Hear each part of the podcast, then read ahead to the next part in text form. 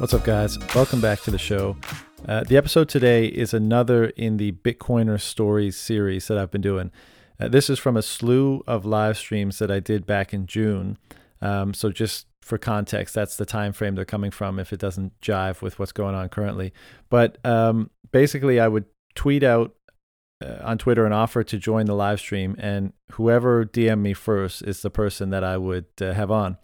And I wanted to do this basically just to connect with more uh, Bitcoiners out in the wild, you know, hear their stories and perspectives, and all, of course, also give them an opportunity to share their perspective where uh, perhaps they don't often get the chance to do so. And uh, thus far, it's been super fun. I, I decided for June that I was going to do a bunch of them. I took the last week off, but I'm definitely going to keep doing these moving forward. And uh, this one today is with at Stormjib, S T O R M J I B on Twitter, and uh, it was a lot of fun. Hope you guys like it. Let's do it. Boom. And we're live. Mike, thanks for joining me, man. Absolutely, John. You look like you're coming from a very, uh, very nice environment right now. Where are you at? Um, it's my basically my mother and my aunt's house. Used to be my grandmother's. It's a spot on the Jersey Shore. We uh, did dinner in the shade of the house today. You guys getting some good uh, weather finally? Yeah, uh, we got some warm weather, some nice breeze. It's it's been some good days down here. Awesome. Um, so, man, tell me uh, before we get started on, you know, we were we were chatting a bit on Twitter. Um, you know, there is something specific that you wanted to like talk about and share tonight, but tell me a little bit about uh, your uh, journey down the Bitcoin rabbit hole before we get going on everything. I mean, for me, how my journey down the Bitcoin rabbit hole is I first became aware of Bitcoin. I'd want to say the first time I can recall was 2013. And frankly, it was just the Silk Road aspect, which I never really got the guts to utilize any aspect of Silk Road. But I was intrigued how that was a method that people could, you know, exchange goods, pay, so forth but I never really stopped to think about the monetary mechanism of Bitcoin. I just took it for granted that Bitcoin was how you paid, Bitcoin is what you used. Totally. Yeah. Always assumed it was something trivial like a photo attachment on an email, which is also significant, but it didn't really raise my eyebrows and I didn't ask the questions.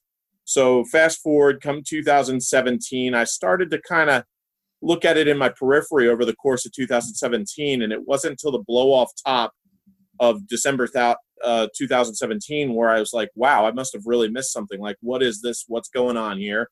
So I kind of like uh, got in like two days before the blow off top and then started learning about what I actually bought. Like, I had no idea what I even really bought when I first bought. And I'd say it took me until like six weeks deep to have a Trezor, transfer to a device, have a wallet like Samurai.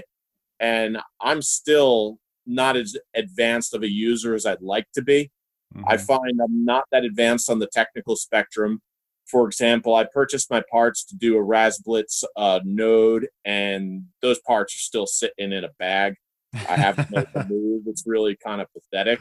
yeah. But uh, I'm very intrigued by it all. I went to uh, Magical Crypto Conference last year, and it was very interesting to hear various Blockstream people talk and to meet real Bitcoiners. And I suppose what I'd liken it to is first you see the number go up aspect of Bitcoin, but then you realize there's so much more about it. When I started to listen to Andreas Antonopoulos videos and realize that there's properties and qualities imparted by Bitcoin that have pretty profound effects on human groups and society.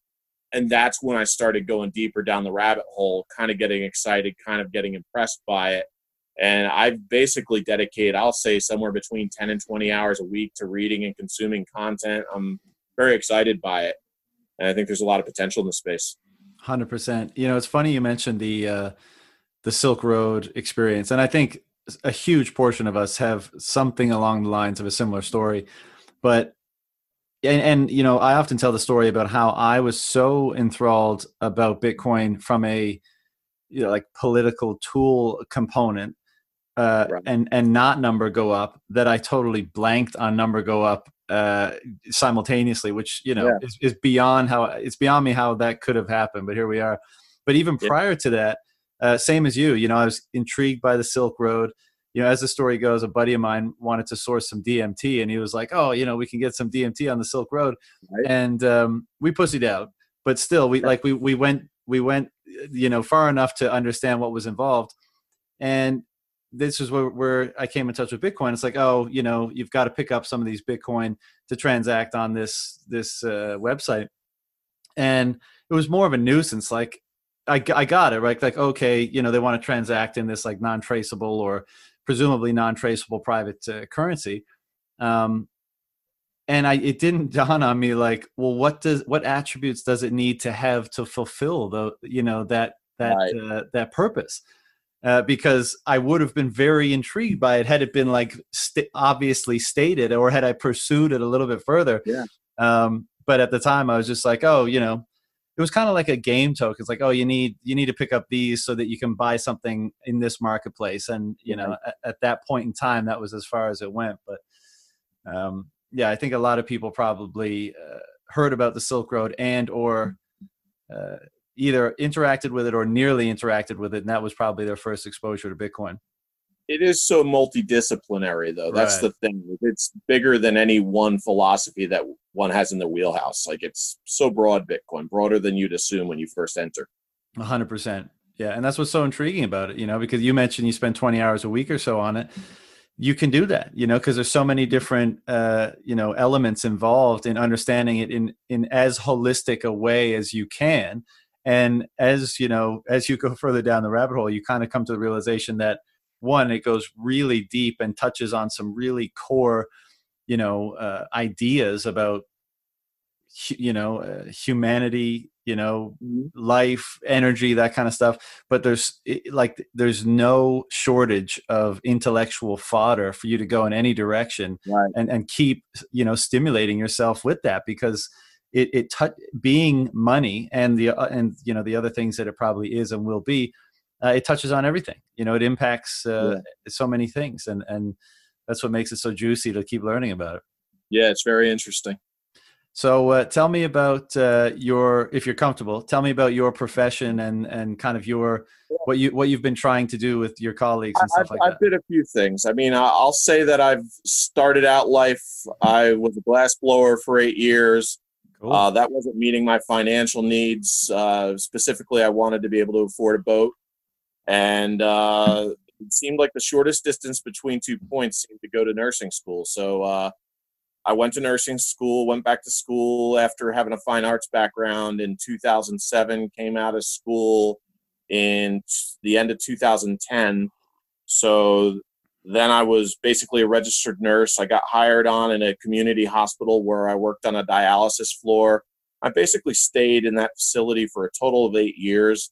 The first uh, five years were on that uh, dialysis slash med surg floor. So it was like hemodialysis patients, peritoneal dialysis patients, plus whatever else. And then at the end, I went into what they call their float pool, which means on a nightly basis, I was assigned to one of five units, and I could be pulled mid shift to different environments. So it was a lot more variable, and I, you know, got to work on you know, like the chemo floor and the infectious disease floor and the ortho floor. So I've seen a, a little bit of a lot, and I'll be honest with you, uh, nursing's a very high pressure job with a broad skills basket. I mean, you need to have a little bit of the analytical, you need to have a little bit of the human, you need to have like this chop, chop, get it done. And a lot of what I would like to be doesn't necessarily fit with what floor nursing is. So I've basically transitioned away from the floor. I feel like I've, I worked excessively during some of the time I worked on the floor. And presently, I did a little bit of travel nursing last year on a ortho unit, but I'm primarily working under my small captain's license now. I drive an oil boom boat, and so that's how I feed myself right now. But I still hold the nurse's license.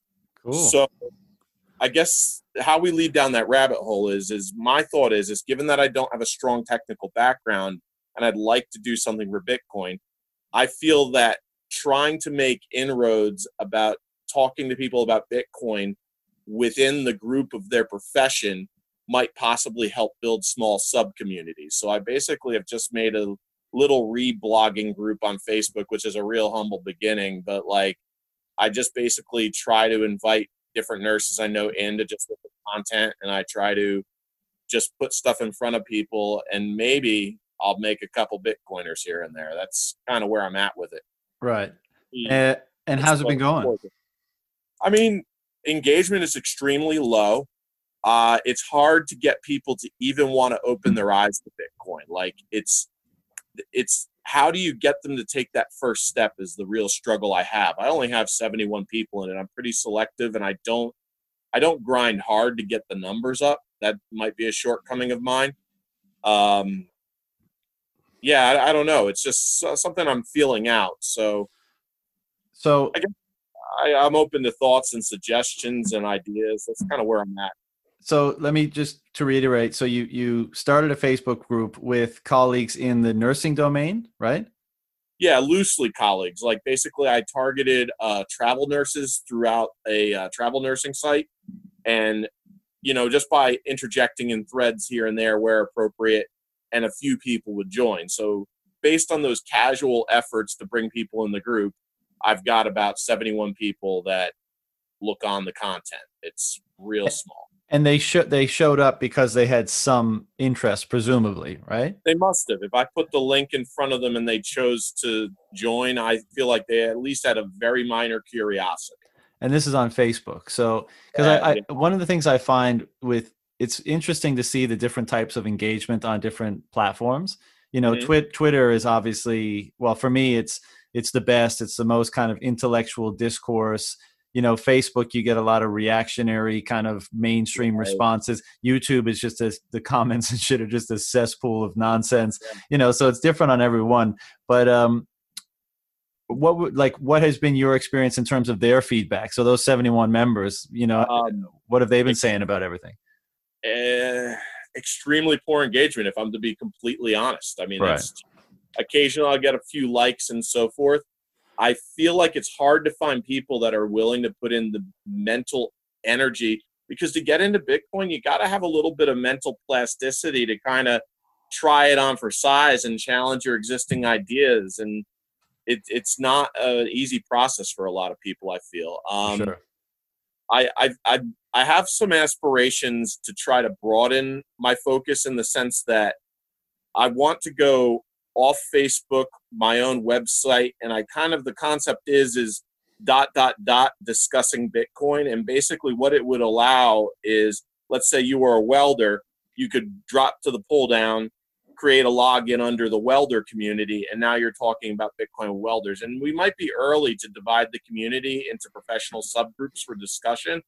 But I feel like within professional subgroups, it's easy to build camaraderie in other words, if you already have the familiarity of, say, being a mechanic and you're in that room with other mechanics, maybe it's that much easier to talk about Bitcoin together because you might have a side conversation about some other thing. 100%. Um, it's just kind of uh, something I'm just experimenting with. I'm not, I don't have any really large goals to even build a mon- monetary structure to it or anything at this point. Yeah. Like the vision ultimately is is like I'm having a meeting with an old colleague who's currently an administrator in a Florida hospital, and basically the value proposition I feel that could exist for say somebody who is on the more Bitcoin knowledgeable uh, level compared to a layperson is being basically like a good shepherd of resources that you can almost be like a Bitcoin help desk in the sense that you say to this employer that says, Hey, would you like to have employees that save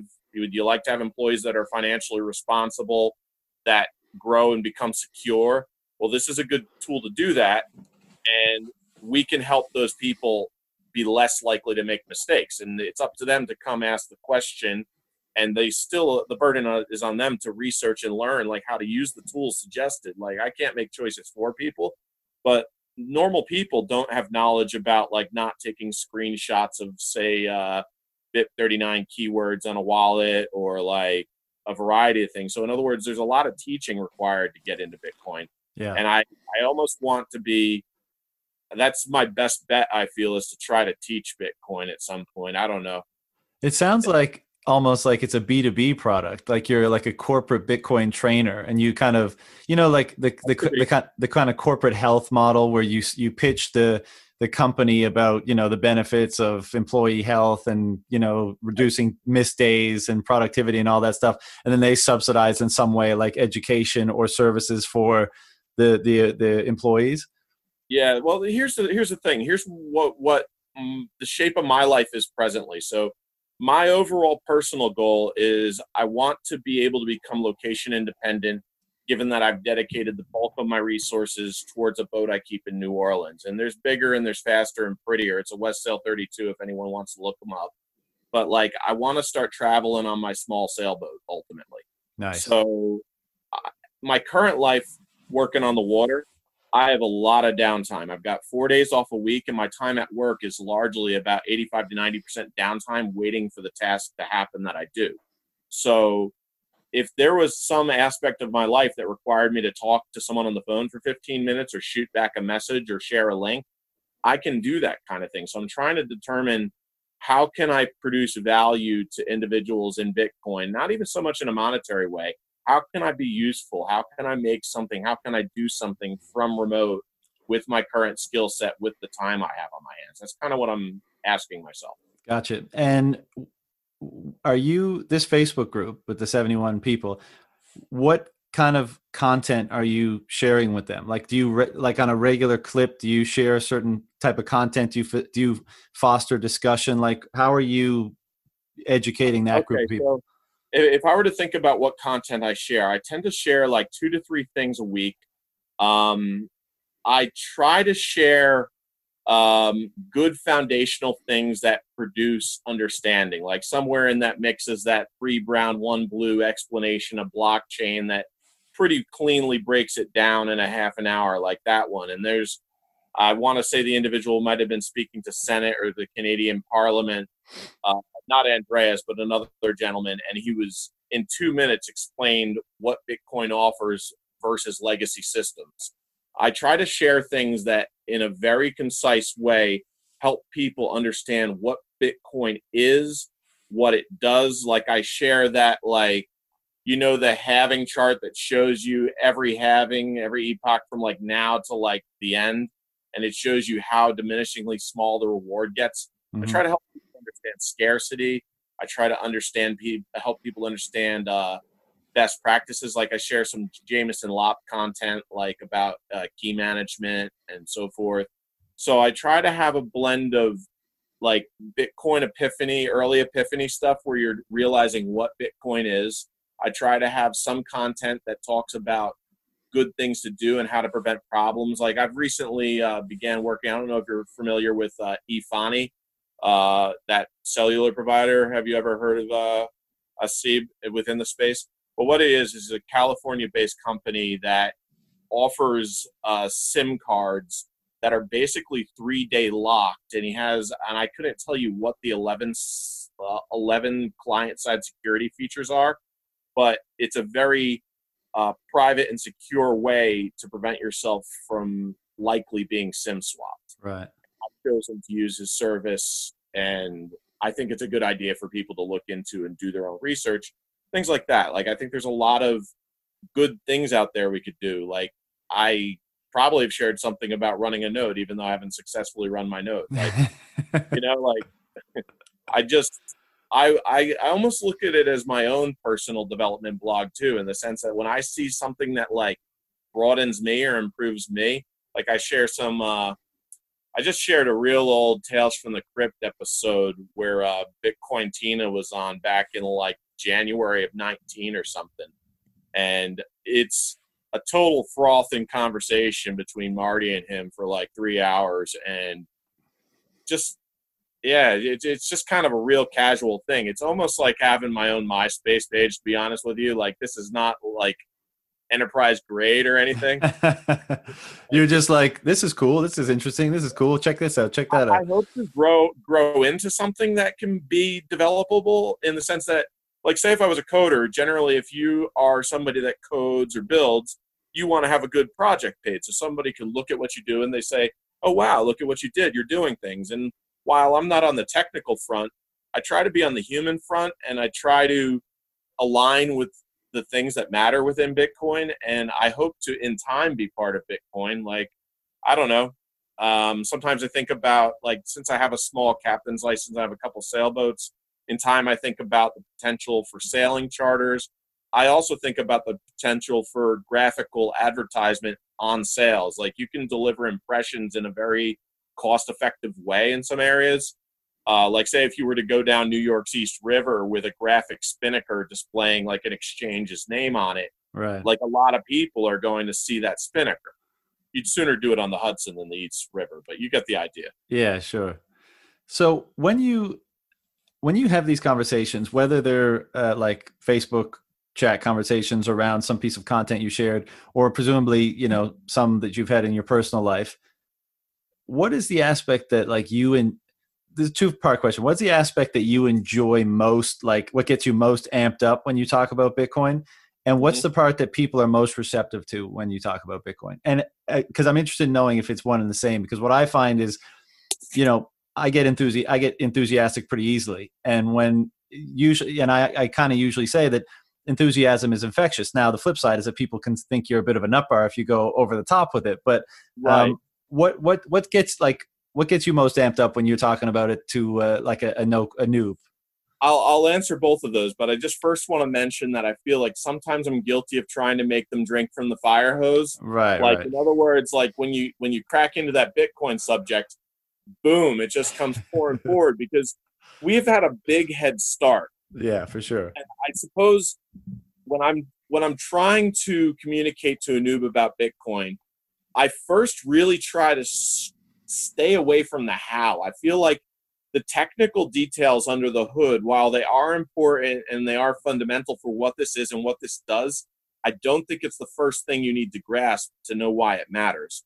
I feel like the the permissionless aspects, the freedom, the censorship resistant, like those qualities that affect how it can be used and so forth, I feel are more under more important to understand to develop an appetite for wanting to hear about it. Sure. Um, you know, I, I suppose I, I, really like talking about the scarcity aspect, and I'm pretty big into the uh, monetary history, and I feel like uh, like I want to say it was hev- heavily armed clown put together the WTF happened in 1971 website. He and, and Ben, yeah, hits the nail on the head and drives it home how this default Keynesian world we're living in has done so much to shape the way we behave. It's shaped so much, and I, I don't think it's good for us. Um, I've does that land with people? Like when you talk about coming off the gold standard in 71 and all the kind of deleterious social effects that have happened as a ah, result? i don't think it does. I mean people people i don't know that they can envision living like without debt and yeah like in other words I feel like as a Bitcoiner, eventually, I feel like the best kind of Bitcoiner develops into a debt free kind of person that still chooses to hold more Bitcoin as one of the methods they store value. And a lot of people can't see life without debt. And the, the problem with live, choosing to live without debt is you sometimes have to do without or simplify. Like I've, I've at some points, I've chosen not to buy things at a moment I've chosen to buy less expensive things or choose simpler solutions or even buy used. Like I've also experienced like due to my decision to work on the water versus like being a workaholic nurse, I've experienced I'll call it like a 60% downturn in income compared to when I was like, you know, working a ton on a night shift nursing. Mm-hmm. And that's a whole adjustment too. And it's it's really surprising to me to look at how my life is now. Whereas when I was making a bunch of money, I was in no way happier than like what my existence is now. I have like four days off a week. I, don't have as materially flush of a life as I did, but like it's still a very good existence. I eat what I want. I go where I want. I've got a Jeep. I've got a car. I've got a few boats. Like, and don't get me wrong. Like, I am an eccentric person and I make, uh, unusual life choices to be able to have a few boats and a Jeep and nonsense like that. In other words, I'm not somebody living in a luxury apartment for $1,300 a month or $1,500 a month. In other words, I live with some friends. My overhead's low, and I know that probably hits on some sort of stereotypical Bitcoiner meme, but like, I feel like having low income, low overhead is my freedom. You know, Yeah. like I Time preference, man. I mean, you know, you make sacrifices now to to reap the rewards in the future. Or It- or or even to shift the rewards now, as you say. I mean, you share a home so you can be have freedom on the water more often. I I mean, have multiple boats, man. Like I've had a Boston Whaler, I've got a Trojan 10 meter, I have a Bristol 27, I've got a Westsail 32, like got a Starcraft, I've got a Grumman canoe. Like all you know, right, all right. Well, settle down, settle down. All I'm trying to say is I love boats, man. If anybody ever needs to sail, I've got you covered. Like if you're passing through New Jersey, I will take anyone sailing. Dope. That's I'm awesome. passionate about it. That's actually one of my goals as well, uh, is to develop community sailing um, coastally, particularly in New Jersey. Um, I'm not that close to it, but I've got some ideas and some gears turning. But so like so you got this passion with sailing obviously and being on the water like do you think it's are you like are, ju- just to clarify are you just kind of like doing your part for bitcoin or you actually want like this kind of uh, educational thing to morph into as you were saying before kind of like non-geographically defined income is that what the goal is It would be good if it happened, but it doesn't need to happen. I Right. mean, you just enjoy you still even without it you just enjoy having these conversations creating Oh, these yeah, groups yeah, and yeah, stuff absolutely. Like, in other words, like I'm already fed. Like, in other words, the things I do with Bitcoin, it's uh, if I ever did evolve into something where like I was hanging my shingle in some way with Bitcoin, like that would be fantastic. And I have a few ideas of what I could try to do, but like it's really not the priority. Um, specifically in terms of earnings, I'm I love growing in different directions. I'm in the process of studying to get my Class B uh, CDL to drive dump truck locally here in Jersey. There's a lot of uh, gravel quarries here in uh, Lacey, New Jersey. So um, basically, since I've got four days off a week, I figure Yeah. if I drive a little bit of dump truck, I do some boat work. I'm also, probably branching out into some uh, towing work uh, over on the Raritan Bay this summer. I'm hoping, fingers crossed, see how it comes together.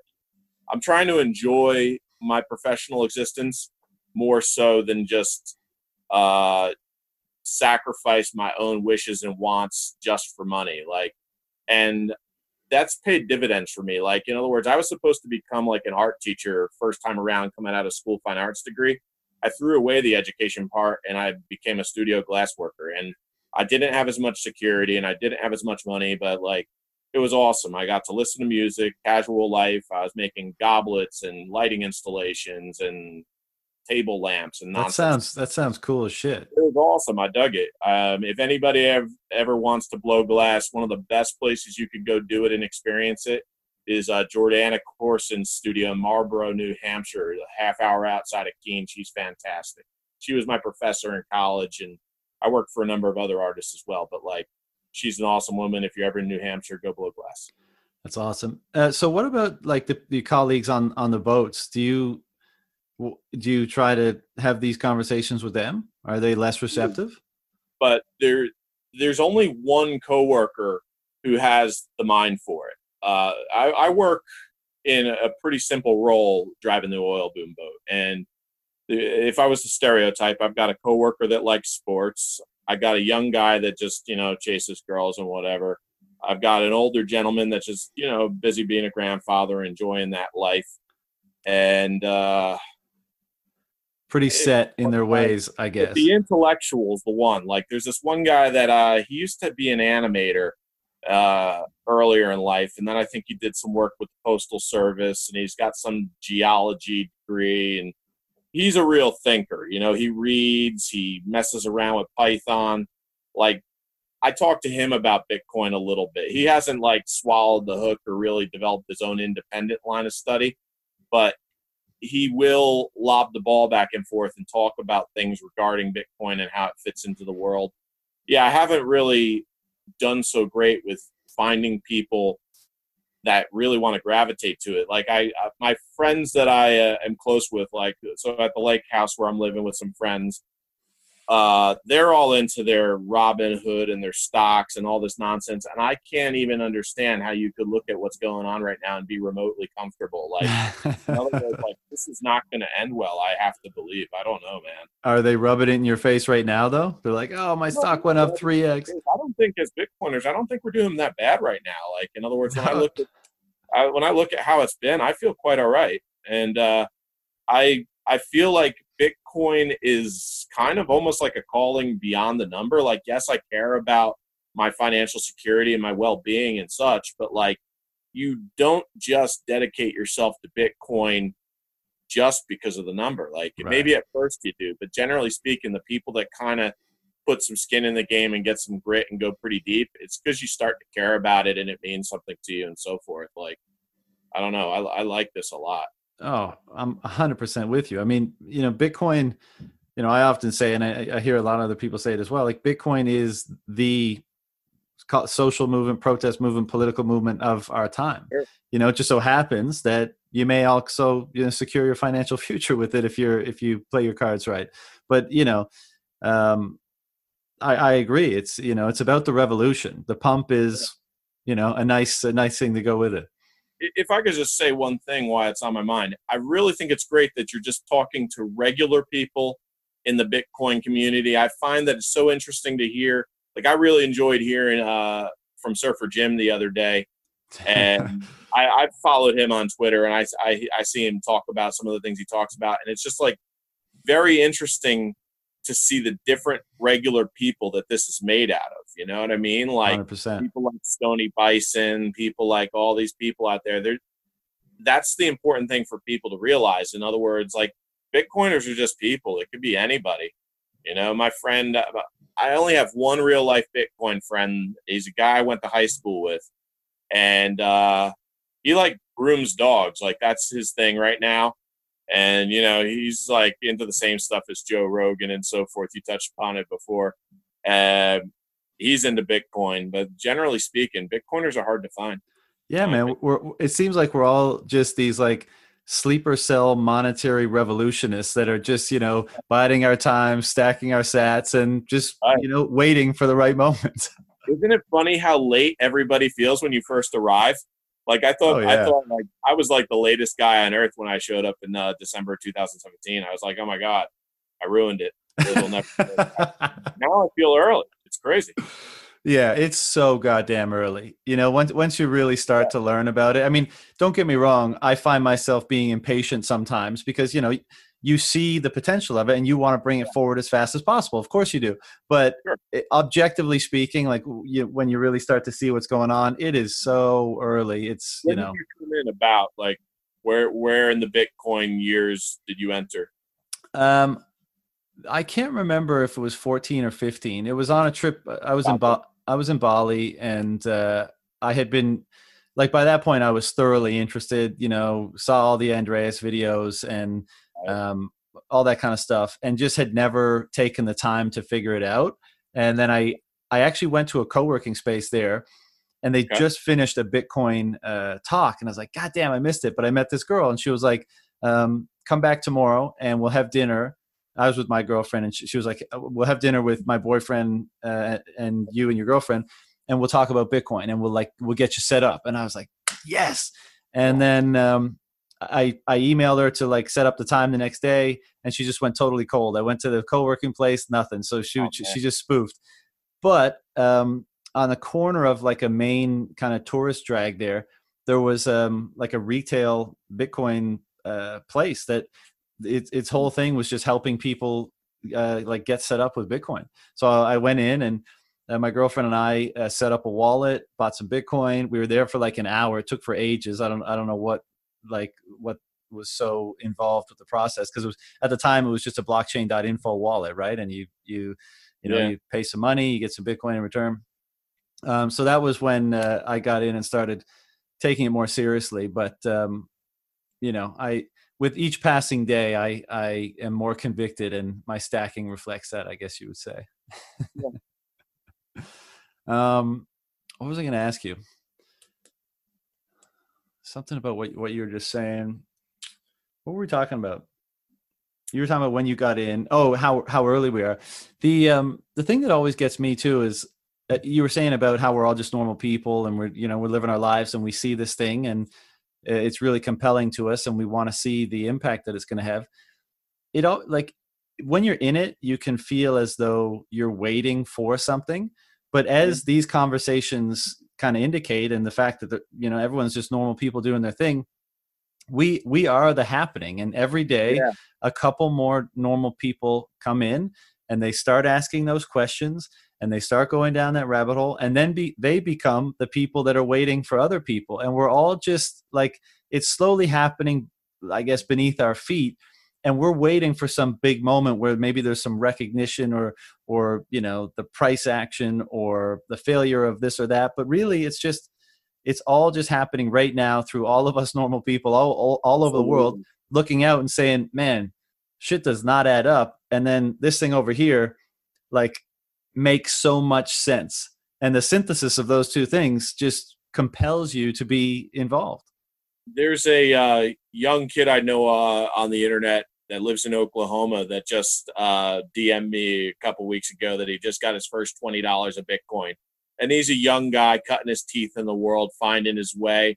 Nice kid, you know what I mean? I don't I don't know where I found him or what the story is, but he's a good kid and it's just nice to see him moving down that path.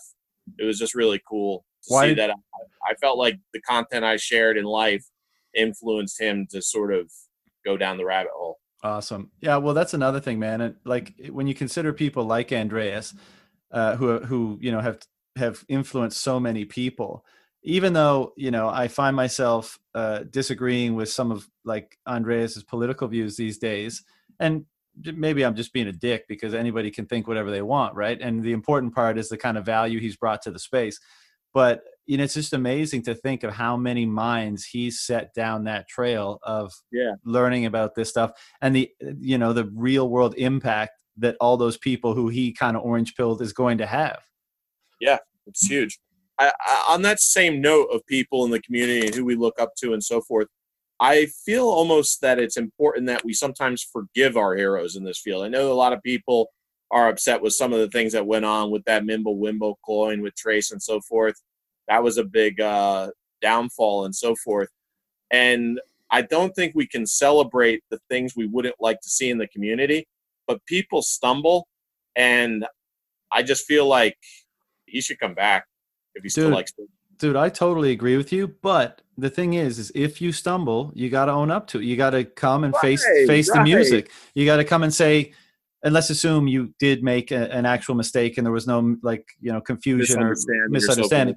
You you come and say, I fucked up. You know, like I was greedy. Right. I wanted it too much, or whatever, whatever. Or if it's some other thing where it's like you know a different you know difference of opinion or something that's why we're all here i'm not here to say i hate you for having a di- different point of view right, I'm, right. I'm, I'm saying come and talk to me about our differing points of view maybe you're right yeah. maybe i'm right maybe we come to a new understanding altogether but let's have the conversation what's the what's the point of just holding these and not testing them you know so if you do fuck up like it's fine like you said we're all human but you got to come and face the music and, and own up to it Oh, agreed. I, I just, it's such a charged community. It's intense. and it, it's also, I'll, I'll be honest with you, it's a difficult thing. Like everybody enters new to Bitcoin to find that path to become kind of like really focused on Bitcoin and to understand that like it's not here because credit cards were too slow or whatever dumb reason sometimes people think Bitcoin matters. Like it's hard to get to that place. In other words, there's a lot of pitfalls where you could go astray. Yeah. And as you say, I mean, I, I tend now that I, I, I tend to think the toxicity is ultimately a virtue, but it's obvious, you know, it's very easy to understand why for people first entering the space, it can be a massive turnoff, right? Because they see sure. the kind of aggressive attitude that people have, and people just think, oh, what a bunch of assholes. I don't want to be involved in something like this. But if you can, if your own curiosity and pursuit of knowledge and, and truth is strong enough to get past some you know such surface level such a surface level kind of facade then you you get past it and you wind up realizing not only what bitcoin is because you persist and you continue to learn about it but you also come to realize that like beyond after you get past the toxicity, at least this has been my experience, and I shouldn't generalize it, but the vast majority of people that I connect with in this space are like really great people you know they they want what's good for of course themselves and their family but also the world. I mean that's why a lot of them are so passionate about bitcoin because they know you know how beneficial it will be for all people in, in the world and they want that for people. And uh, even like i'll attack someone's idea and because i want to throw down with the idea. I want to i want right. to smash those two ideas together and i want to be proven wrong or i want to prove you wrong or i want to refine my understanding in some way. That's the whole point but that doesn't mean i got to attack the person. I don't hate that person because their idea is, sucks. Uh, but you know, so let me attack the idea in, in its full kind of ferocity, and the person is something totally separate. It, eh, that's uh, and that's very important to realize that it's not an attack on the person; it's a discussion. Like, and some people can't separate the two. I suppose that's true. That's true, and you know, they're they're that's a shame, and that's a that's a commentary on the broader you know yeah. uh, social discourse that's happening today, and it's something that it's thin skin age. Oh, thin skin, yeah, and everything is based off emotion. There, like logic and reason, um, and truth, and as accurate of as possible data, just doesn't seem to be that important of a factor. It's just about how like emotional a reaction can be generated from something, and that is what people go off of. And you know, I, I've been saying this a bunch lately because I'm so dismayed by it. Because if you if you don't base these discussions or broader societal questions around logic, reason, truth, as accurate data as possible, then you're doomed. You're if you're just if you're just basing off emotion and impulse, you oh, come yeah. to nothing. You come to nothing but destruction. Mm-hmm you know and we're seeing a lot of manifest manifestations of that today. Man one of the things i was thinking about with the um and i know this is super cliche i mean there's so many podcasts and stuff out there now and it's it can be kind of hard to cut through the noise but like i'm gen genuinely interested in and i'm, I'm sure I'll, I'll even start doing it myself but i think there's tremendous value in um having all perspectives and methods of communication being represented and because you know so many of us communicate in different styles and have different perspectives i think this opens the door for everyone to do this but like i'd love to hear you know you mentioned the conversation with your um the colleague on the boats yes right the intellectual one like yeah, I fucking, yeah. I'd love to hear a recorded conversation of you and him jamming on Bitcoin. Like just, just, I do that often. Like when I'm in real life, I'll, I'll just put the, the recorder on my phone and put it on the table, and I'll just chat with people. Like that would be a cool piece of content to, to put out and say like this is a discussion we had. Or if it's I with think, a, a total noob. I think the broad cross section you're sampling is really interesting, and I, I hope what comes of it is uh, people can see a little piece of themselves in all these different people that you speak with. I think it's really cool that you're speaking to people that are just regular people within the Bitcoin space. You know what I mean? I'm I'm no different than any, any other Bitcoiner really. I'm you know, I'm only at the level of having a couple hardware wallets, you know, software wallet. You know what I mean? I'm I'm no big deal. Like For, forefront of the revolution, man. What are you talking about? I, I know, but in other words, you have people. I know what you mean. You have like your people that are contributing to projects and have run like every flavor of software and can comment on the nuances between them. Like I got a huge respect for like the real like protocol level scholars within our space that not only get like the things we were talking about, but they get the nuts and bolts of this stuff. And it's really good that we have them almost to just be like almost like diplomats between the tech stack and us because I don't speak the tech stack but when you hear someone you can trust who's knowledgeable about it, break it down into pieces, we can just basically take their takeaway and run with it, you know? Totally. And I, I really appreciate those people and their work as well. You know, but the, the reality is talk about like your normal person, they're speaking an alien language to a normal person. I mean, you and I probably have difficulty keeping up even as much, you know, research uh, and attempts yeah. that we make. So I, I think, I just think there's room for so many uh, approaches to all of this. Like we said, I mean, the reason why the rabbit hole is so stimulating is because it touches on so many different things. And so you can this the doorways are infinite to this. And I think I, I'm just I would love to hear these conversations go down with like a You know, I, Bitcoin I want to share a enthusiast. quick thought. sure Um, I have a friend who's a, a no coiner. Uh, I- he's he lives in Vermont, and he's uh, I think does some work with art, maybe paintings. I'm not certain. And he messaged me the other day, and he's trying to figure out something he can do with Bitcoin to do with his art, and he barely knows what he's trying to do. And it was unfortunate. He shared with me some like, you know, shit coin that is saying it's going to do something with art, and like, I automatically had huge concerns about like well what network is this operating on? What is it promising to do? In other words like it's way too much web page and team headshots and like you just almost know that it's not going to become the dominant force in like modern painting. Like I, I don't i can't promise you it won't be but like the odds are against it. Like in other right. words it's just some damn thing happening in australia and it's who fucking knows? Right. But uh yeah it's interesting how people there's outsiders that are nibbling on the edges of this space trying to figure out what to do with it. And it, they will learn things. It, it it's so undiscovered. It's almost like how there was a time that like netscape was revolutionary and then we had a different web browsing experience. Like it, we don't even know what's going to be launched on top of this in other words. Like in other words the thing that just goes pop that you're like wow how do we live without this? Like it's still waiting in the wings. Right. It's just the potential's there.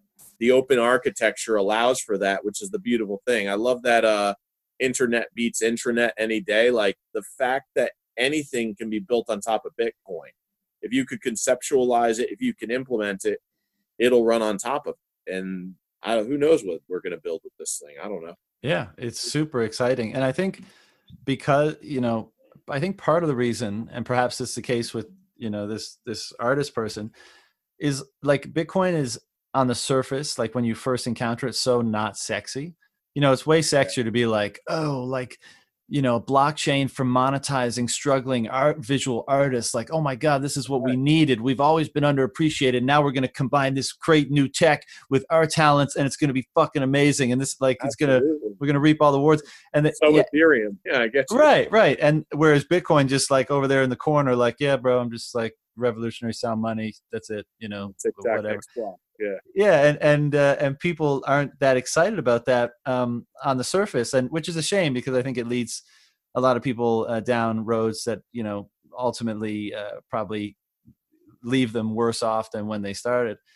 But um but i think you're right man. We, we can't imagine yet what's going to be built on you know layers above uh, the base layer and all the different wonderful things that it's going to be able to do. Um so for now we until we can just like point and say hey or check this out and show people you know we've got to have these kind of we, we got to we've got to try to speak to people where they're at on the things that are relevant to them. And that can be difficult right? Because with something that's so uh, varied in its um, you know it has it, impacts so many things you got to be a, a fairly skilled communicator to know where to start with somebody you know? Because like I, i've gone into um, conversations and it's like do you start with the history of money to somebody who doesn't even know who's never even questioned what like why their Right. national currency is just a piece of paper?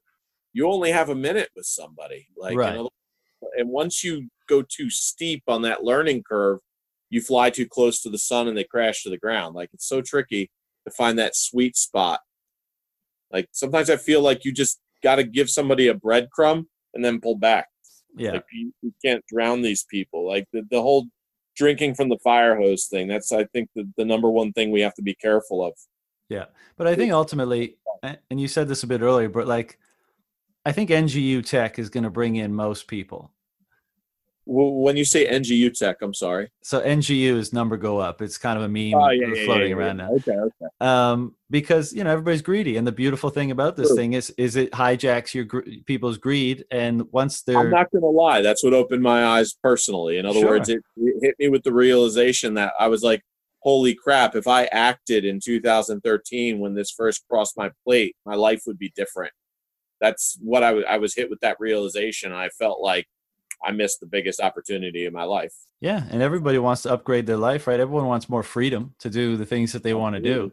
And so I think and that's a tricky one because you know you just run around telling people that you know this is the greatest investment ever and then it waxes and wanes and you know that's a bit of a sensitive I, I, thing. I never i never i never preached to, to number go up You've i ne- personally don't feel if if you have to want bitcoin if you're if you don't have that knowledge of it that belief in it that connection to it you will not possibly weather the volatility nor the gains you'll think you won and you'll exit early, or you won't be able to hang and you'll leave because you lost blank. Like the but what was your experience? Because you you you know you bought the top in 2017, right, or thereabouts.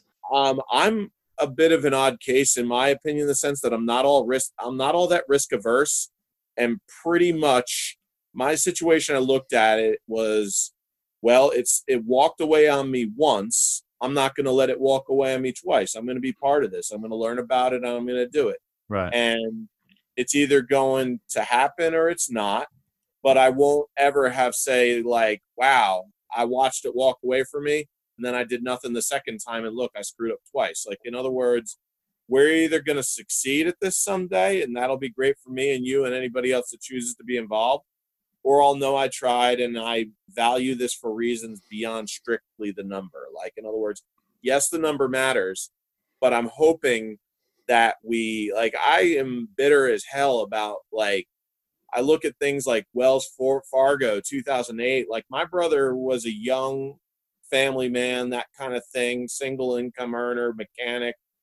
And they gave him way more mortgage than he needed. And it's predatory. Like in other words, it was two separate mortgages, and the one on top had awful terms, and like they screw the hell out of so many people. Like credit is not a product. Like most products, like if I make a good or product, like you'd like to believe that, like yeah, I use this brand Ratchet because it's the best one and it's corrosion resistant and it meets my needs. Like all right, good, happy customer, glad you're with us. Like whereas these financial products are not something you'd wish upon your children or mother or yourself like and that's where it goes off the rails for me is you can't recommend what they sell in good faith really it's it's like their product is poison and it hurts real people and you like look all over and there's a lot of people banged up because of the way credit is offered the way mortgages are structured the way our society is built and i don't like it i don't like what it does to people and that's a big part of why I feel I'm involved too. Like it's kind of in the back of my mind. I don't think about it all the time, but I am pissed as hell about what banks do, what they aim to do. They will no, they'll stop at nothing. You know what I mean? It's disgusting. Yeah. Well, I think that's really well put, man. And I do think about it all the time. Like I, you know, when we talk about what you just said is like, I'm, when I really saw what was going on here, you know you ask yourself the question because you said like of course it can go to zero. Of course this this thing can fail right? Sure. um but even if it did would you be able to live like look back on your your life and live with yourself knowing that you know the opportunity was there and you didn't fully engage in it to try to even if just like a tiny bit increase its chances of success uh, I feel like failure is so unlikely just because this whole movement is made out of hard-headed, dedicated, crazy people. Where, in other words, like I wrote it from like my first buy was at like seventeen three fifty, and I wrote that down to. I have to confess, like I had an abrupt situation.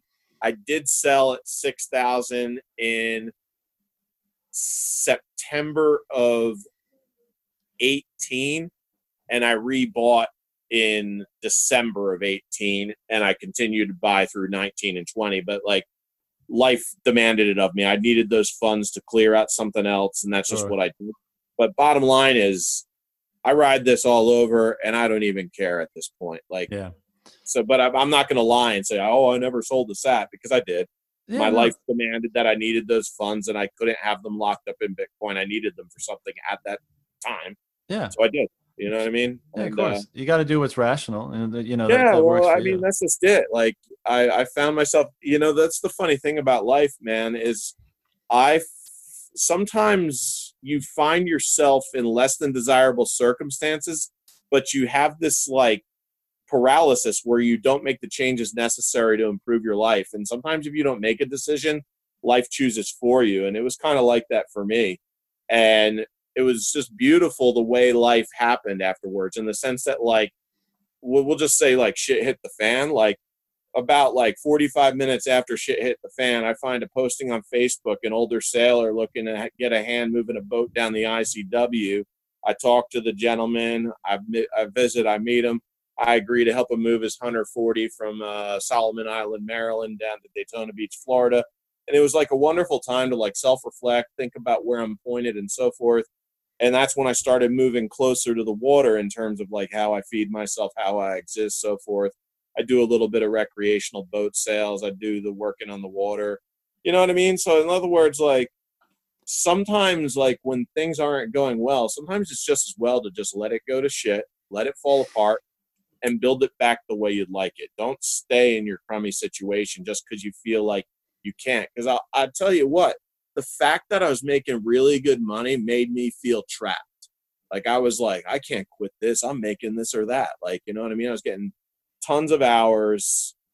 It was the best I've ever done, dollars and cents, but I was the most unhappy I've ever been as a person and it it impacted me negatively and I made yeah, it was horrible, bro.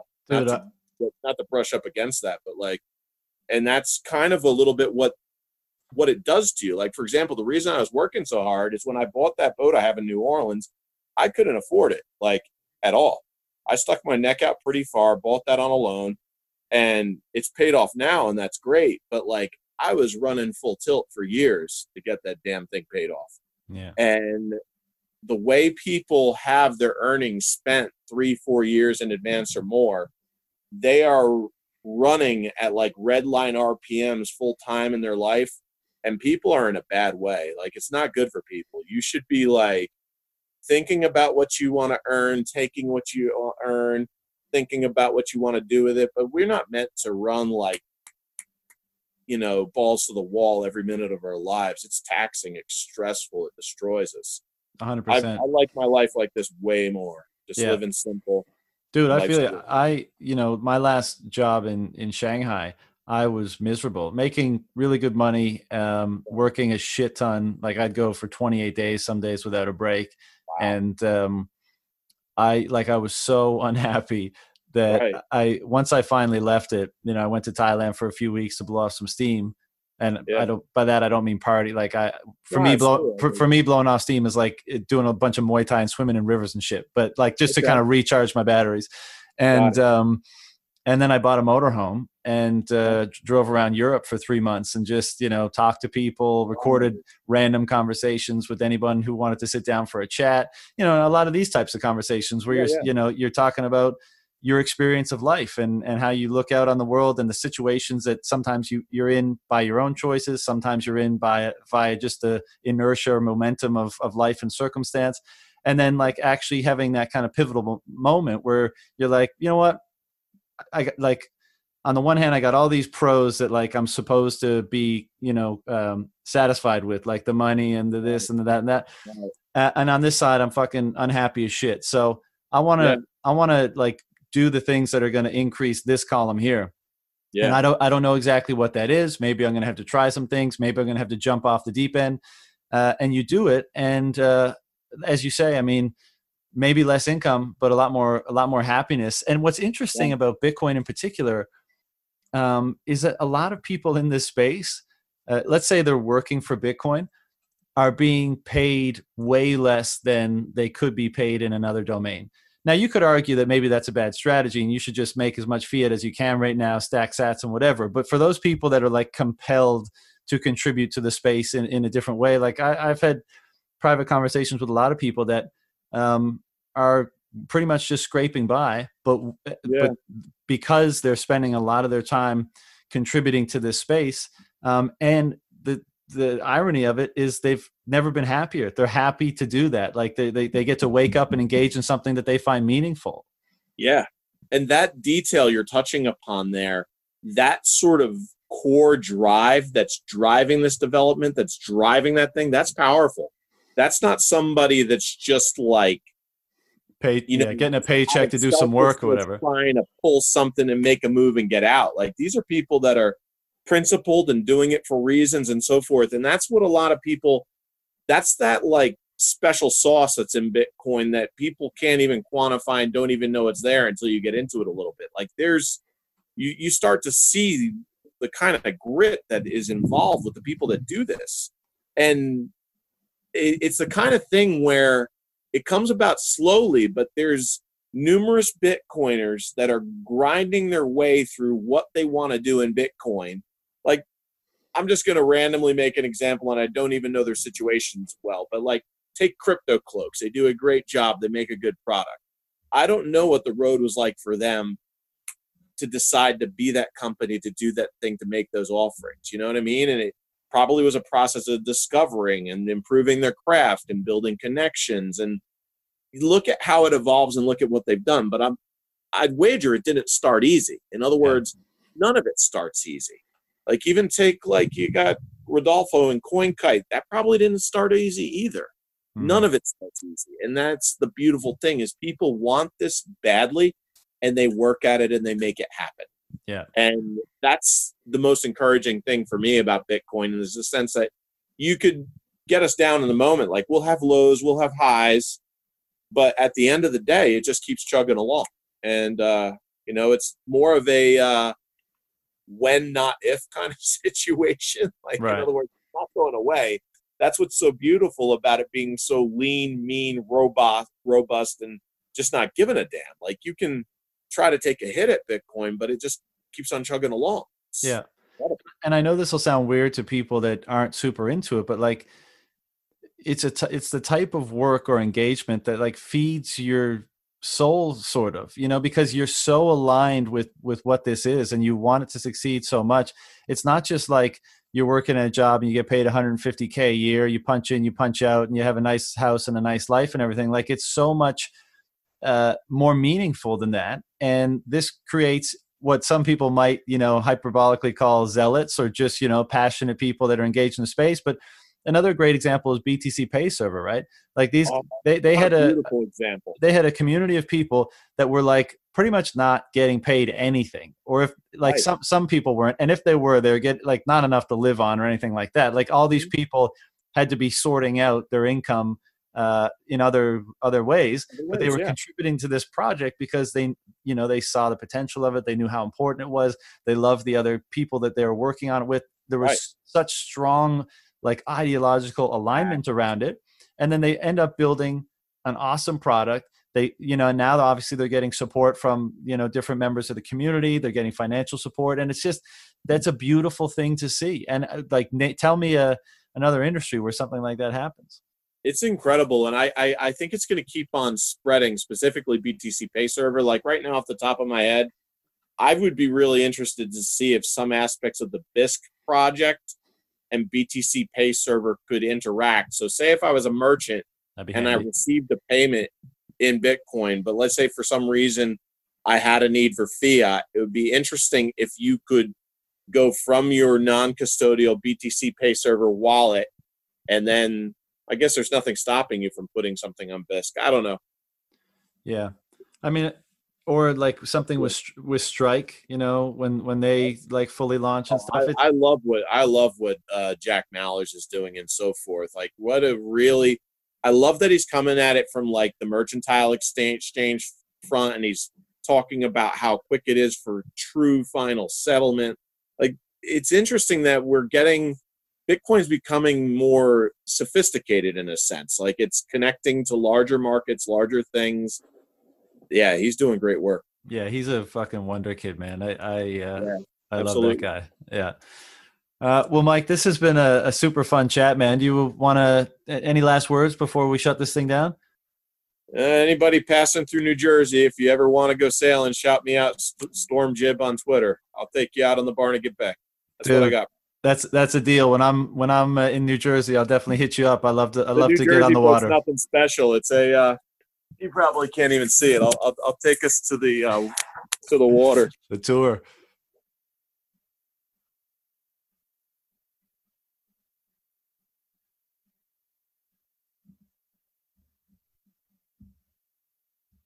I think you gotta you gotta unmute yourself. You put your mute on.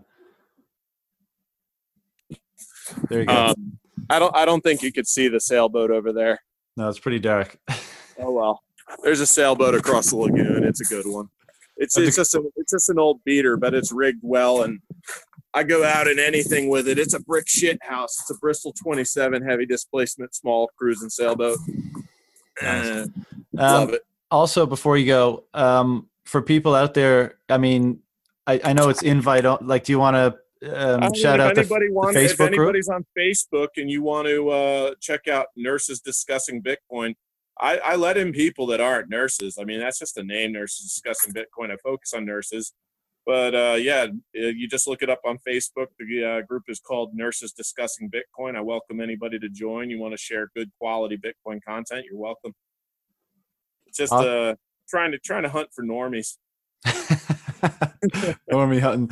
Well, man, uh, this was super fun, and uh, good luck with everything. Hit me up uh, anytime for another chat, or if you got questions. And you know, on next time you have one of those conversations, throw it, throw down the iPhone or your recording device and record it. And uh, even if you don't want to publish it publicly, I'd love to hear it. So do it and fire it over. I'll, I'll, I'll be glad to get you a recording. I'll have you one within the next couple weeks. Oh, amazing! I can't wait, man.